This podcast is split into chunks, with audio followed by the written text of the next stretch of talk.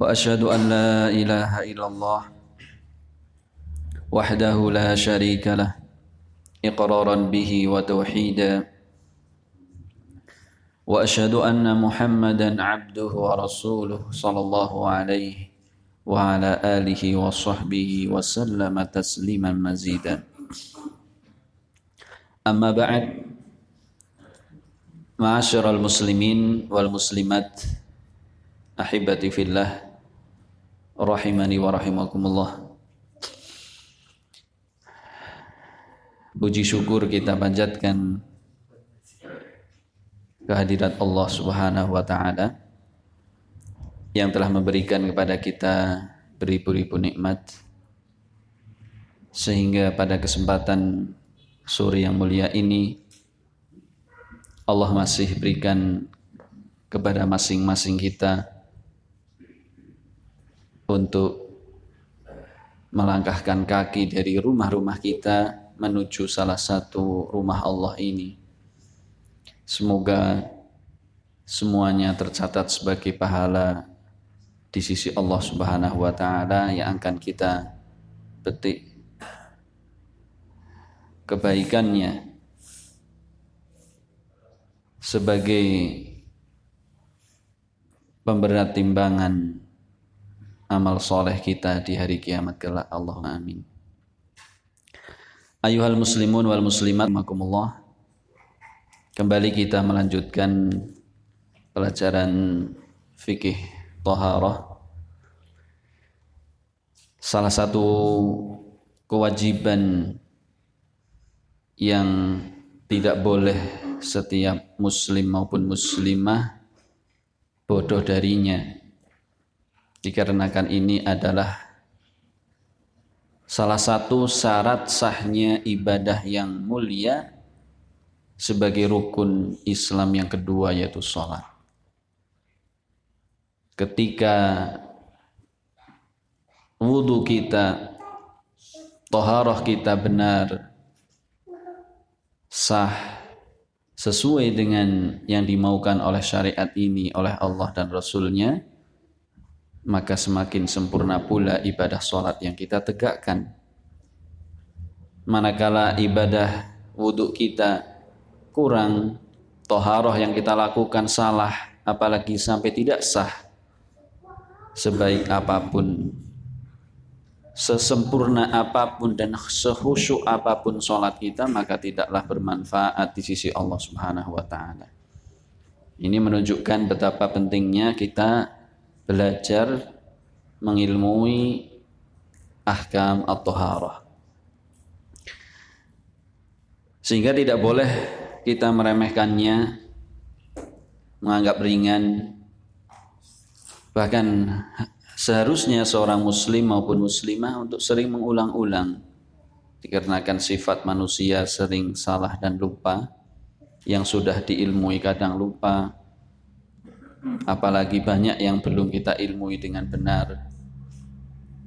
Maka kita manfaatkan majelis-majelis ini dan seterusnya untuk kita bersama-sama menggali salah satu bidang ilmu ini. Semoga ibadah kita sehari-hari diterima oleh Allah Subhanahu wa taala Ikhwati fillah kaum muslimin wal muslimat rahimani wa rahimakumullah Alhamdulillah kemarin telah kita bersama-sama baca keterangan ulama sifatu al-wudu.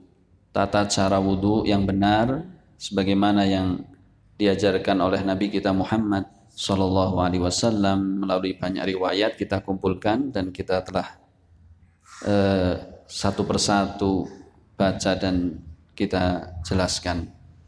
Wadillahilhamd.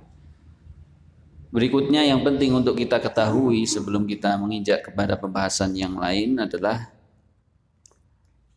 sedikit kita merinci dari tata cara wudhu yang kemarin dari awal tata cara yaitu e, membasuh telapak tangan, berkumur-kumur dan seterusnya sampai membasuh kedua kaki hingga mata kaki Di sini ada beberapa rincian yang perlu kita ilmui. Yang darinya nanti kita akan tahu mana yang terpenting dari yang penting. Mana yang fardu, mana yang rukun dari yang sunnah-sunnahnya. Mana yang wajib dari syarat-syaratnya. Ini penting. Karena terkadang kita akan dihadapkan salah satu kondisi di mana kita tidak bisa melakukan semua yang disyariatkan, semua yang dituntunkan oleh Nabi Shallallahu Alaihi Wasallam. Terkhusus ketika kita safar, ya, ketika kita bersama-sama dengan yang lain, rombongan banyak orang, namun ternyata air itu sedikit, maka lakukan yang terpenting dari yang penting. Lakukan yang paling wajibnya, yang paling rukunnya dari yang lain. Maka di sini penting pembahasan berikutnya adalah furudul wudu. Bab tentang fardu-fardunya wudu atau rukun-rukunnya wudu itu apa saja. Maka ketahuilah barakallahu fikum ikhwani fillah bahwa rukun-rukun wudhu atau furudul wudhu ada enam. Wahid yang pertama ghuslul wajhi bikamilihi membasuh wajah secara sempurna dari batasan-batasan yang kita telah tentukan kemarin ya. maka yang pertama adalah membasuh wajah ini berdasarkan firman Allah Subhanahu wa taala dalam ayat fausilu wujuhakum. Perintah langsung dari Allah ketika wudhu maka harus membasuh wajah kalian. Maka ini yang pertama adalah membasuh wajah. Ada khilaf di kalangan ulama apakah madmadah dan istinsyak dan istinthar berkumur berikut menghirup air dan mengeluarkan dari hidung. Apakah itu masuk di dalam rukun ini? Membasuh wajah ataukah tidak? Ada khilaf ada perbedaan pendapat ulama. Namun yang lebih kuat adalah pendapat yang menjadikan itu termasuk berkumur-kumur menghirup dan mengeluarkan dari hidung air itu termasuk bagian dari wajah, bagian dari membasuh wajah, maka itu juga dilakukan. Nah, ini yang pertama. Yang kedua, ghuslul yadaini ilal mirfaqaini. Rukun yang kedua dari wudhu adalah membasuh kedua tangan, tangan kanan dan tangan kiri dari ujung-ujung jari hingga mirfaqaini sampai dua siku. Ini rukun yang kedua. Dalilnya adalah firman Allah wa aidiyakum ilal marafiq.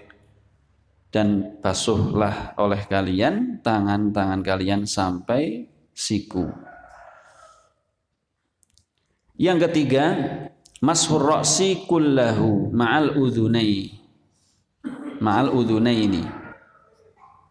Yang ketiga dari rukun wudhu adalah mengusap kepala. Kullahu seluruhnya. Mengusap seluruh kepala. Bukan hanya bagian depannya atau bagian samping kirinya atau belakang namun semuanya. Dari depan hingga belakang. Nah, mengusap ya, bahasanya mengusap bukan membasuh namun mengusap kepala seluruhnya ma'al udhunaini ya dengan kedua telinganya. Mengusap seluruh kepala dengan telinganya, dengan kedua telinganya. Karena dua telinga itu termasuk bagian dari kepala.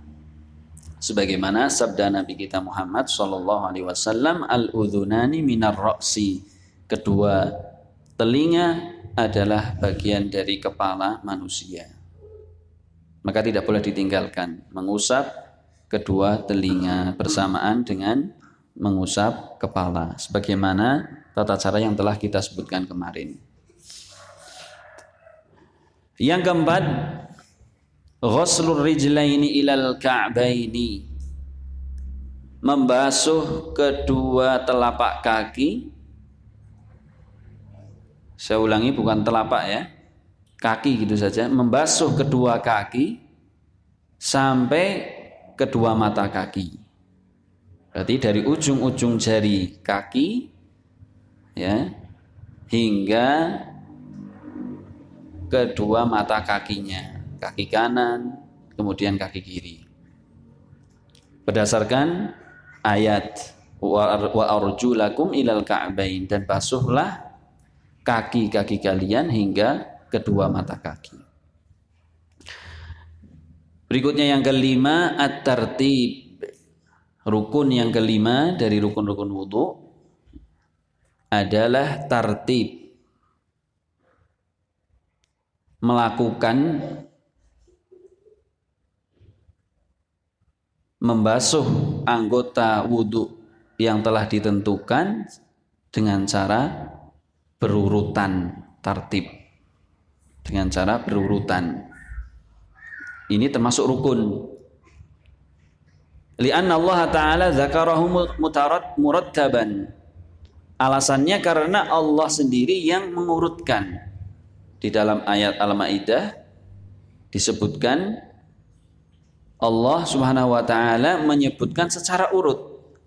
Wajah dulu kemudian baru membasuh kedua tangan kemudian mengusap kepala kemudian yang keempat baru membasuh kedua kaki Allah sebutkan secara urut seperti itu maka kita pun lakukan secara urut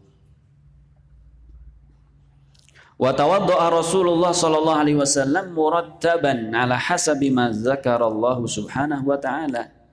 Demikian pula alasan yang kedua bahwa Nabi Muhammad sallallahu alaihi wasallam selama hidup beliau ketika wudhu selalu melakukannya ini membasuh anggota-anggota wudhu tadi secara berurutan, secara tertib. Tidak pernah mendahulukan salah satu dari anggota wudhu dari yang lainnya. Maksudnya tidak pernah kemudian membalik-baliknya, membolak-baliknya. Misalkan kaki dulu, kemudian baru tangan, kemudian baru wajah, yang terakhir tidak ada. Selama hidup Nabi Alaihissalam dinukilkan dari riwayat-riwayat para sahabat melihatnya, beliau selalu mengurutkan dalam membasuh anggota-anggota wudhu tersebut. Seandainya ada riwayat Nabi sekali saja misalnya beliau menyelisihi urutan itu maka pasti akan dinukilkan kepada kita.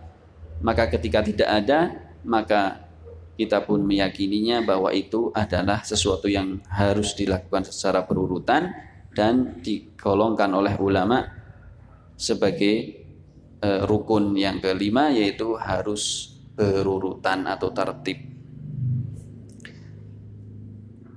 Yang keenam yang terakhir dari rukun-rukun wudhu al-mualah. Al-mualah. Al-mualah yaitu bi an yakuna ghuslul udwi aqiba allazi qablahu mubasyaratan biduni ta'khir. Seorang membasuh anggota tertentu kemudian langsung membersihkan berikutnya. Itu mualah. Berarti bahasa kitanya kalau bahasa Indo, bahasa Jawanya nuli-nuli ya, langsung. Nah, kalau bahasa Indonesianya apa? Berkelanjutan ya, berkelanjutan atau um, disusul dari satu anggota ke anggota berikutnya itu langsung dilakukan tidak ada jeda yang lama. Nah, berurutan, kalau berurutan kan tadi tertib itu berurutan. Kalau ini langsung dilakukan, tidak menjadikan ada jeda lama antara satu anggota wudhu kepada anggota wudhu berikutnya. Apa tadi bahasanya yang pas? Berkelanjutan berkelanjutan. Kelanjut kan kadang juga tertunda nggak apa-apa. Langsung menyambung. Ya. Ini bahasa Indonesia bahasa Jawa ini malah mending nuli-nuli Biasanya nuli-nuli itu cepet langsung. Ninggal-ninggal. Wis pokoke monggo bahasane napa ingkang pas masing-masing. Kalau bahasa Arabnya mualatu. Al mualatu yakni membasuh anggota tertentu, anggota yang pertama langsung disusul anggota membasuh anggota yang kedua, yang ketiga dan yang keempat sampai selesai tanpa ada jeda lama. Sehingga dibahas oleh ulama ketika seorang sedang membasuh muka ya ternyata ada suatu hal yang menyibukkan dia. Atau ternyata airnya mati misalnya. Kan kadang terjadi. Airnya mati dia harus mencari air dulu. Maka apa yang dilakukan? Apakah melanjutkan? Membasuh tangan? Atau dia mengulangi? Maka yang benar adalah mengulangi. Kalau sampai jeda mencari sampai lama kalau hanya mengambil di misalkan dia di luar kamar mandi kemudian langsung masuk ke mana? Kamar mandi ya jeda sedikit sekali tidak memudaratkan insya Allah. Tapi kalau sampai lama sampai nyari ada satu jam dua jam ini jelas apa? Sebagian ulama sebagian madhab seperti madhab syafi'i saking hati-hatinya walaupun terjeda oleh waktu yang sedikit tetap mengulangi ini kehati-hatian. Ya seperti tadi contoh misalkan di kamar mandi satu habis harus dia keluar rumah cari kamar mandi yang kedua di dalam rumah misalnya masih ada kamar mandi yang kedua ada jeda jalan atau berbicara atau kadang mungkin punya anak ya anaknya e, menyibukkan dia karena butuh pertolongan misalkan jatuh atau apa maka yang lebih hati-hati dia mengulang kembali dari awal. Ini namanya mualah. Dalilnya adalah hadis Khalid bin Ma'dan anna Nabiy sallallahu alaihi wasallam ra'a rajulan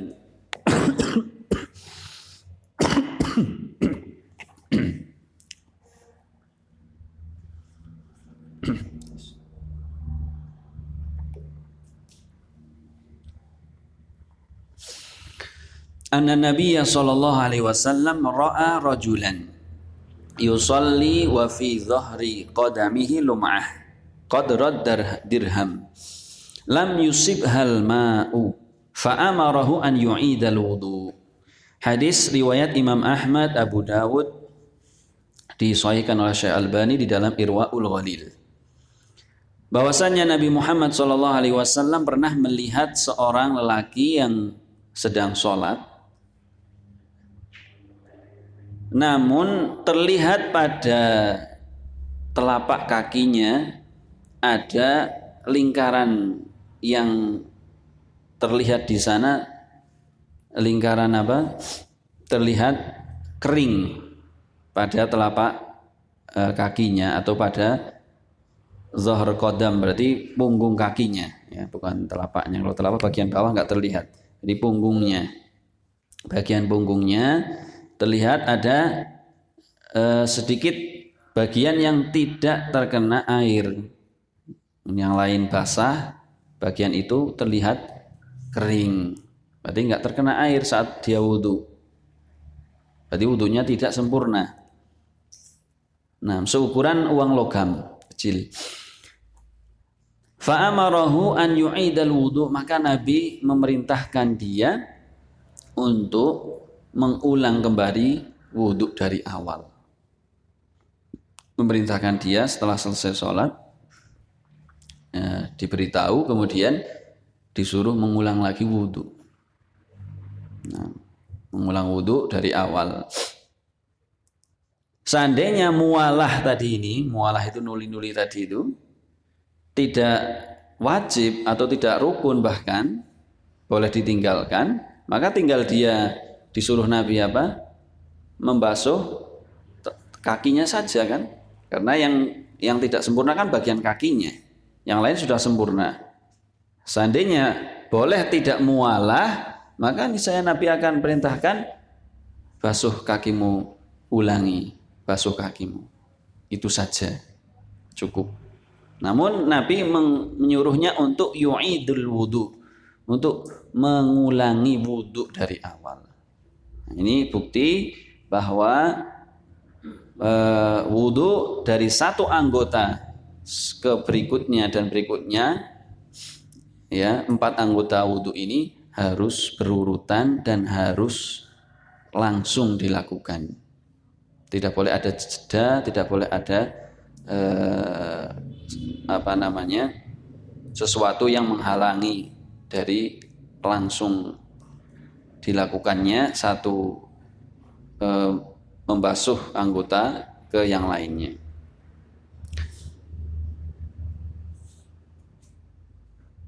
Berikutnya ma'asyiral muslimin rahimakumullah. Pembahasan lain adalah sunan al-wudu, sunnah-sunnah wudu. Taib tadi telah kita sebutkan di mukaddimah bahwa pentingnya kita mengetahui mana yang fardu, mana yang rukun, dan mana yang sunnah adalah untuk kita memilih dan mengambil yang terpenting dari yang penting.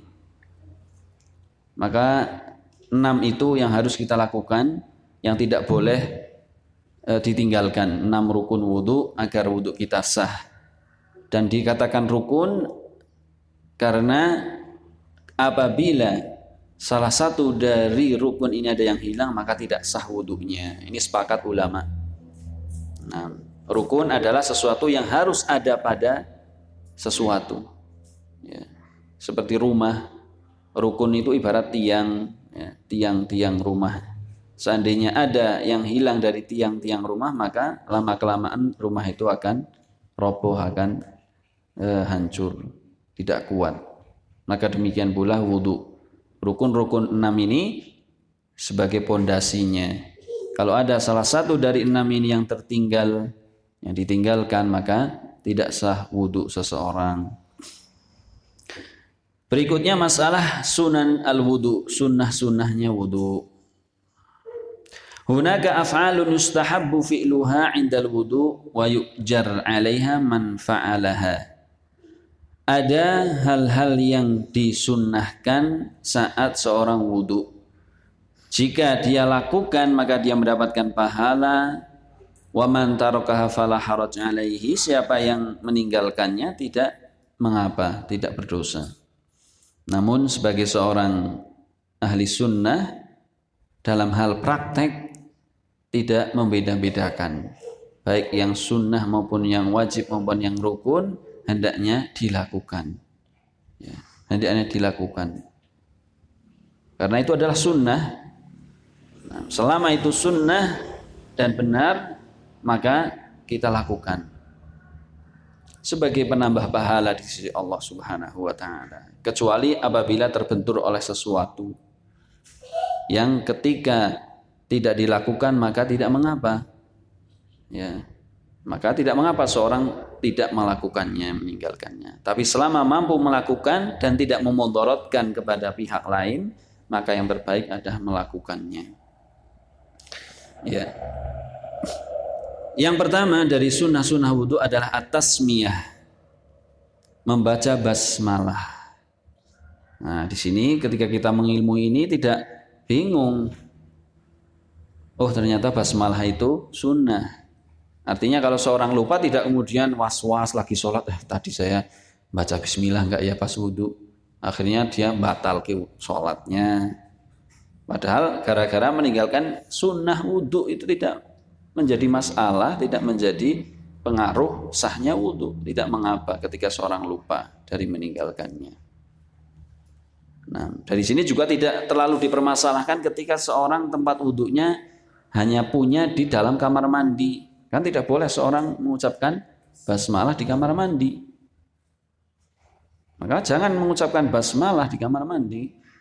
Ucapkannya di luar sebelum masuk kamar mandi. Bismillah baru dia masuk kemudian wudhu atau ketika lupa ya tidak apa tidak ada pengaruh tidak menjadi sebab batalnya wudhu atau tidak sahnya wudhu tidak tetap sah karena ini hanya sunnah atas miyah yang pertama adalah membaca basmalah fi awalil wudhu di permulaan wudhu hal ini sebagaimana sabda Nabi kita Muhammad sallallahu alaihi wasallam la wudhu'a liman lam yadhkur ismallah alaihi. Tidak ada wudhu yang sempurna kata Nabi siapa yang tidak mengucapkan basmalah di awal wudhunya nah, ini para ulama menjelaskan maksud dari hadis ini adalah ya bukan tidak ada wudhu yang sah tadi tidak ada wudhu yang sempurna. Ini wudhunya tidak sempurna. Maka selama kita ingat hendaknya jangan ditinggalkan tasmiyah ya, membaca basmalah ini. Yang kedua asiwak. Bersiwak sebelum wudhu ini termasuk sunnah. Kalau tidak punya kayu arak untuk bersiwak ya, maka pakai yang lain seperti uh, sikat gigi dengan odol. Intinya adalah maksudnya membersihkan mulut. Membersihkan mulut sebelum wudhu. Kan sudah ada kumur-kumur. Nah, ada kumur-kumur namun demikian Nabi melakukan maka kita nggak perlu banyak protes. Alhamdulillah ada amalan baik kok kita tidak protes. Nabi selalu bersiwak terlebih dahulu setiap akan wudhu. Maka Nabi pernah mengatakan, "Laula an asyqa ala ummati la amartuhum bisiwak ma'a kulli wudu'in." Kata Nabi alaihi salatu wassalam, seandainya aku tidak memberatkan umatku, maka sungguh aku ingin memerintahkan untuk bersiwak setiap kali akan berwudu. Seandainya tidak memberatkan, Nabi ingin mewajibkan bukti bahwa e, bersiwak ini adalah perkara yang baik dan bukti bahwa ini adalah perkara yang diajarkan oleh Rasul alaihi salatu wasallam dan sunnahnya muakkadah. Sangat ditekankan siapa yang bisa bersiwak terlebih dahulu atau menggosok gigi membersihkan mulut terlebih dahulu sebelum wudhu maka lakukanlah. Nah dan ini akan mendatangkan eh, nilai yang lebih bagi seorang yang bersiwak atau membersihkan mulut dengan gosok gigi terlebih dahulu sebelum wudhu, sebelum sholat. Di lafaz lain, inda kulli sholatin, setiap sholat. Kalau seandainya tidak memberatkan kepada umatku, maka aku ingin mewajibkan atau memerintahkan kepada umatku untuk bersiwak setiap kali akan wudhu dan setiap kali akan sholat. Nah, nilai lebihnya adalah enak ya hawa kita enak mulut kita enak menghadap Allah Subhanahu wa taala dalam keadaan khusyuk nyaman. Berbeda dengan orang yang sholat dalam keadaan mulutnya kotor. Ya walaupun kumur-kumur kan seberapa ya membersihkan dengan kumur-kumur itu kan terbatas. Tidak sebersih orang yang bersiwak atau menggosok gigi. Nah apalagi orang yang sholat habis makan jengkol misalnya atau makan pete sendiri nggak nyaman, orang lain di sampingnya juga terganggu. Oleh karena itu hukumnya makruh. Sebagian ulama mengatakan haram. Tidak boleh seorang yang habis makan makanan yang baunya tidak sedap seperti eh, dalam hadis adalah eh, bawang. Bawang. Lebih dari bawang kayaknya pete ya. Pete jengkol itu. Ya. Mungkin dia baca ayat, baca doa, keluar nafasnya yang ada di sampingnya, waduh, para peta-peta ya. Nah ini maka diperhatikan. Haram dari sisi itu mengganggu yang lain. Kalau dia sholat sendiri mungkin makruh. Sholat sendiri tidak mengganggu yang lain mungkin benar dari sisi itu makruh. Tapi dari sisi ulama yang mengharamkan nggak hanya makruh dari sisi kalau di sholat jamaah sampai mengganggu dan merugikan, mengganggu yang lain. Yang ketiga dari sunnah-sunnah wudhu ghuslul kaffaini thalathan fi awalil wudhu. Membasuh atau mencuci dua telapak dua telapak tangan tiga kali di permulaan wudhu atau sebelum wudhu. Nah, kemarin telah kita sebutkan tata caranya sebelum wudhu adalah membasuh atau membersihkan, mencuci dua telapak tangan sampai bersih. tiga kali di sela-selanya. Nah ini adalah bagian dari sunnah. Li fi'li ar-Rasul sallallahu alaihi wasallam berdasarkan perbuatan Rasulullah sallallahu alaihi wasallam. Yang keempat al-mubalaghah fil madmadah wal istinsyaq li ghairi shaim. Bersungguh-sungguh dalam menghirup uh, afan. Bersungguh-sungguh dalam berkumur-kumur dan menghirup air ke hidung bagi seorang yang tidak sedang soim, tidak sedang berpuasa.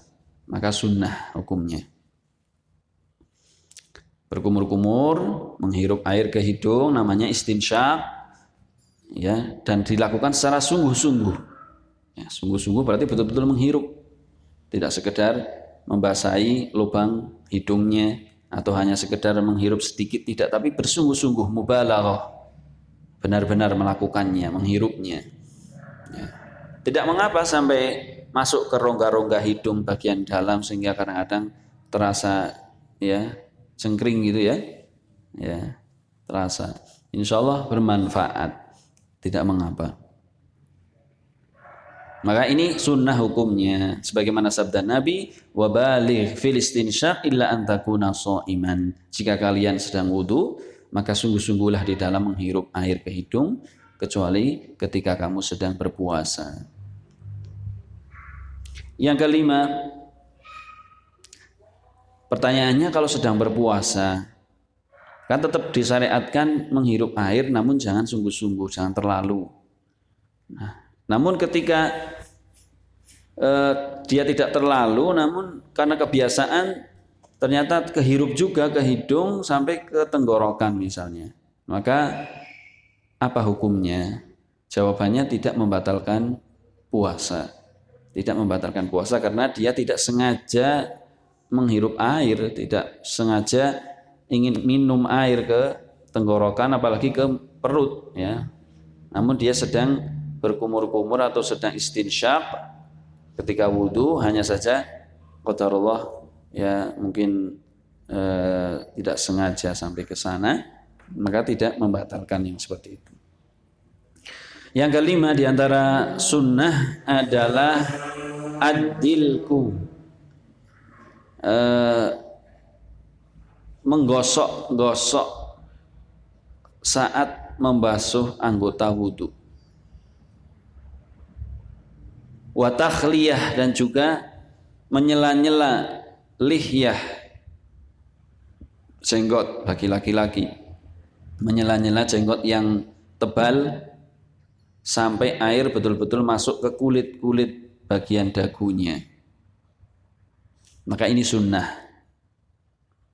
Li fi'lihi ar-rasul sallallahu alaihi wasallam berdasarkan perbuatan Rasulullah sallallahu alaihi wasallam. Beliau melakukan hal itu tapi ini sebagai sunnah saja. Kalau ditinggalkan, maka tidak membatalkan wudhu. Yang keenam, taqdimul yumna 'ala al-yusra fil yadaini war rijlaini. Ya, mendahulukan yang kanan dari yang kiri ketika membasuh kedua tangan dan kedua kaki.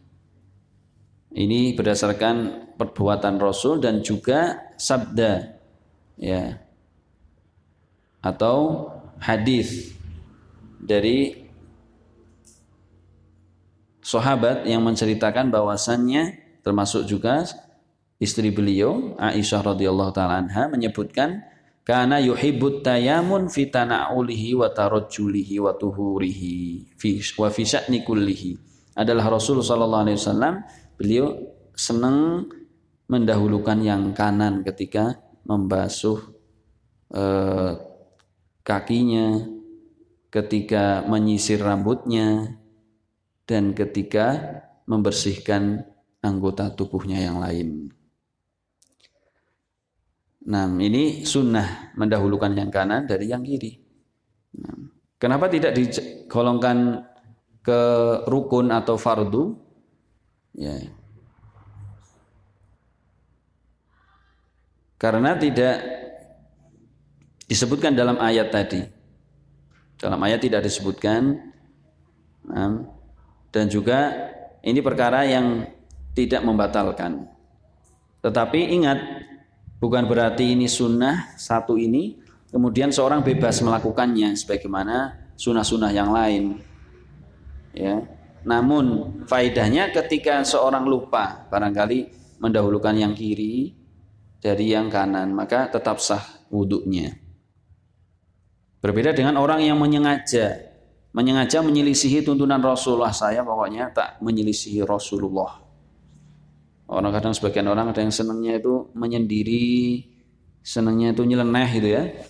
Maka kalau menyengaja seperti itu terus, setiap wudhu mendahulukan yang kiri, padahal dia tahu yang sunnah kanan dulu, maka yang seperti ini ya dikhawatirkan batal atau tidak sah wudhunya. Kalau sengaja ya, karena dia sengaja menyelisihi tuntunan Rasulullah Sallallahu Alaihi Wasallam. Nah. Berikutnya yang ketujuh taslithul ghusl. Yang ketujuh taslithul ghusl fil wajhi wal yadaini wal rijlaini. Membasuh tiga kali. Ini adalah sunnah.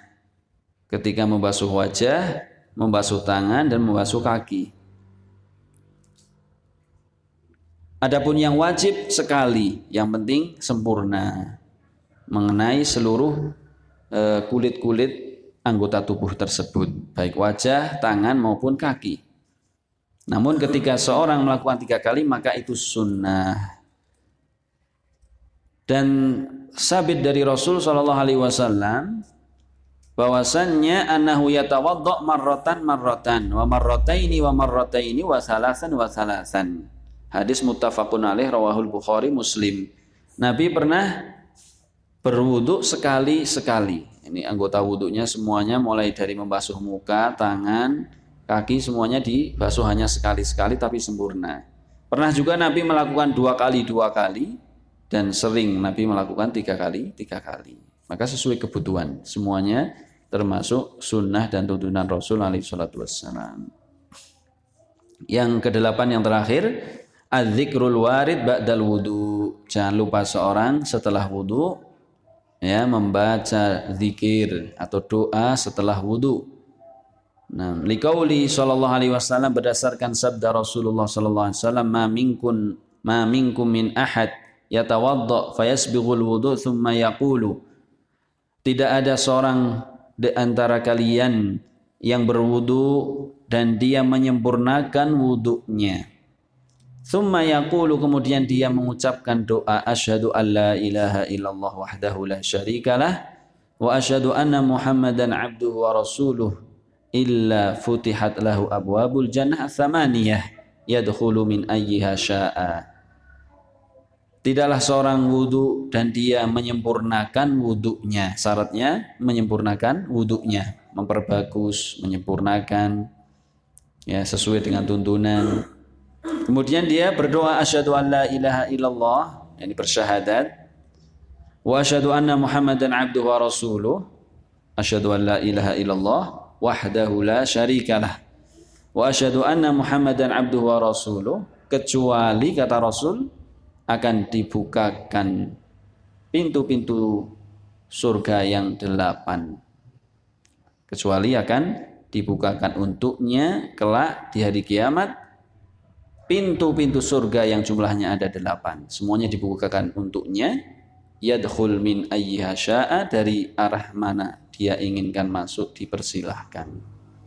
Ini salah satu keutamaan besar dari ibadah wudhu. Ketika wudhunya benar, sempurna, setelah itu dia bersyahadat dan membaca doa. Lebih lengkap lagi di riwayat lain ditambahi Allahumma Allahumma ja'alni minat tawabina waj'alni minal mutatahhirin. Ya Allah jadikanlah aku termasuk hamba-hambamu yang bertaubat dan hamba-hambamu yang uh, bersuci. Nah.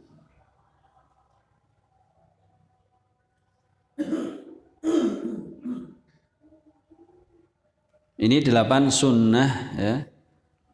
Delapan sunnah dari sunnah-sunnah wudhu yang mestinya kita semuanya memperhatikannya dan disebutkan di dalam riwayat lain ada riwayat setelah wudhu Rasul pernah melihat arah langit. Ya, yarfa' basarahu ila sama wa yaqulu ma warada minal adanyah. Rasulullah setelah wudhu e, melihat ke arah langit, ya memandang dengan matanya ke arah langit, kemudian membaca doa tadi syahadat. Asyhadu an la ilaha illallah wahdahu la syarikalah wa asyhadu anna Muhammadan abduhu wa rasuluh. Allahumma ja'alni minat tawabin wa ja'alni minal mutatahhirin dan ada tambahan subhanakallahumma wa bihamdika asyhadu an la ilaha illa anta astaghfiruka wa atubu ilaik wa atubu ilaik yani doa seperti doa majlis ini juga ada riwayat dari Rasul sahih uh, beliau membaca secara lengkap tadi berarti syahadat Terus ditambah doa tadi Allahumma ja'alni minat tawabin waj'alni minal mutatahirin. Terus ditambahi subhanakallahumma wa bihamdika asyhadu an la ilaha illa anta astaghfiruka wa atubu ilaik. Ini mirip-mirip doa ini sebetulnya maknanya juga mengandung eh, apa namanya? Eh, taubat. Seorang bertaubat kepada Allah Subhanahu wa taala, rujuk kembali kepada Allah dan memohon ampunan dari segala Eh, dosa-dosa. Nah, dari riwayat tadi yang baca lengkap itu ada riwayat Nabi melihat ke arah langit, kemudian berdoa. Adapun yang dilakukan oleh kebanyakan orang kaum muslimin ya terutama di negara kita dengan cara menengadahkan tangan maka tidak ada yang sebatas yang anak ketahui riwayat-riwayat yang anak baca tidak ada. Tidak ada. Kan sering pada sambil mengangkat tangannya mengatakan salat wudhu selesai bukan bukan melihat ke langit tapi mengangkat tangan. Doa.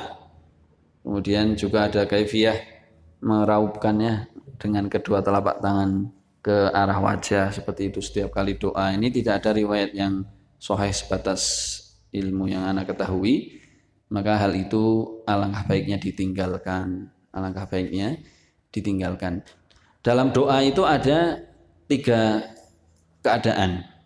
Ya, doa-doa hamba kepada Allah ada tiga keadaan. Yang pertama, ada riwayat-riwayat yang memang disebutkan Nabi mengangkat tangan. Maka kita ikut mengangkat tangan. Ya. Seperti doa istisqa, Nabi mengangkat tangan sampai tinggi, sampai terlihat ketiak beliau, sampai terjatuh apa? Sorban beliau atau burdah beliau ini maka diangkat tangannya. Nah, ini salah satu contoh. Yang kedua ada doa-doa yang diajarkan Rasul namun Rasul tidak mengangkat tangan. Ya, seperti doa-doa ini, doa setelah wudhu, tidak ada nukilan yang sahih Nabi mengangkat tangan setiap kali doa setelah wudhu. Demikian pula doa setelah azan misalnya.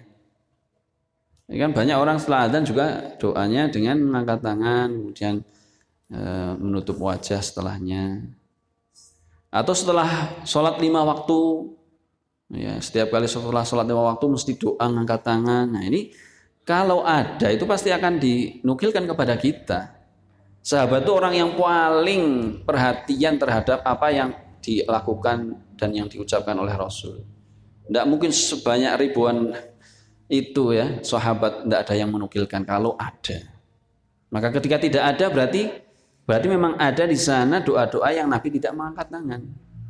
Maka kita juga tidak mengangkat tangan. Dan keadaan yang ketiga adalah doa-doa, mawatinu doa, tempat-tempat kita dibolehkan berdoa namun tidak ada penyebutan. Ya, tidak ada penyebutan eh, Nabi tidak mengangkat atau Nabi mengangkat apa tidak dan ini doa umum sifatnya. Maka di situ seorang uh, boleh mengangkat tangan, boleh mengangkat tangan sebagai bentuk uh, adab dia kepada Allah Subhanahu wa taala, terutama ketika sendirian di sholat malam ya atau ketika adzan dan iqomah antara adzan dan iqomah dia memohon kepada Allah berdoa di antara adab berdoa adalah mengangkat tangan. Namun kalau doa-doa yang sifatnya zikir setelah sus melakukan suatu ibadah kalau tidak ada nukilan Nabi mengangkat, maka tidak mengangkat. Ya, setelah sholat, tidak ada penukilan, berarti jangan mengangkat tangan. setelah azan tidak ada penukilan yang sah yang sahih hadis riwayat tidak ada sama sekali. Maka berarti tidak ada tuntunannya. Wudhu ini kan mengikuti suatu ibadah. Berarti kalau nggak ada penukilan tidak ada tuntunannya. Nah, paham di sini ya? Ada tiga keadaan ini. Nah, ya. Keadaan memang disyariatkan mengangkat tangan maka kita mengangkat tangan. Nah keadaan tidak dinukilkan dan itu berkaitan dengan ibadah-ibadah ya seusai ibadah tertentu maka kita tidak melakukannya. Yang ketiga keadaan doa seorang hamba kepada Allah secara umum. Nah secara umum.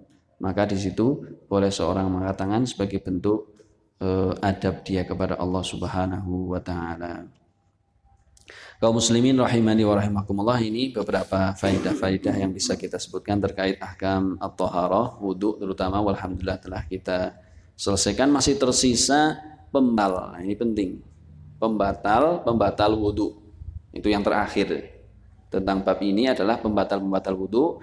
Insya Allah kita lanjutkan pada kesempatan yang lain. Semoga uh, kita diberikan uh, keistiqomahan dan umur yang panjang sehingga bisa melanjutkan pelajaran kita sesuai dengan apa yang Allah berikan kepada kita. Subhanakallahumma bihamdika asyhadu an la ilaha illa anta astaghfiruka wa atubu ilaik. Walhamdulillahirabbil alamin. Assalamualaikum warahmatullahi wabarakatuh.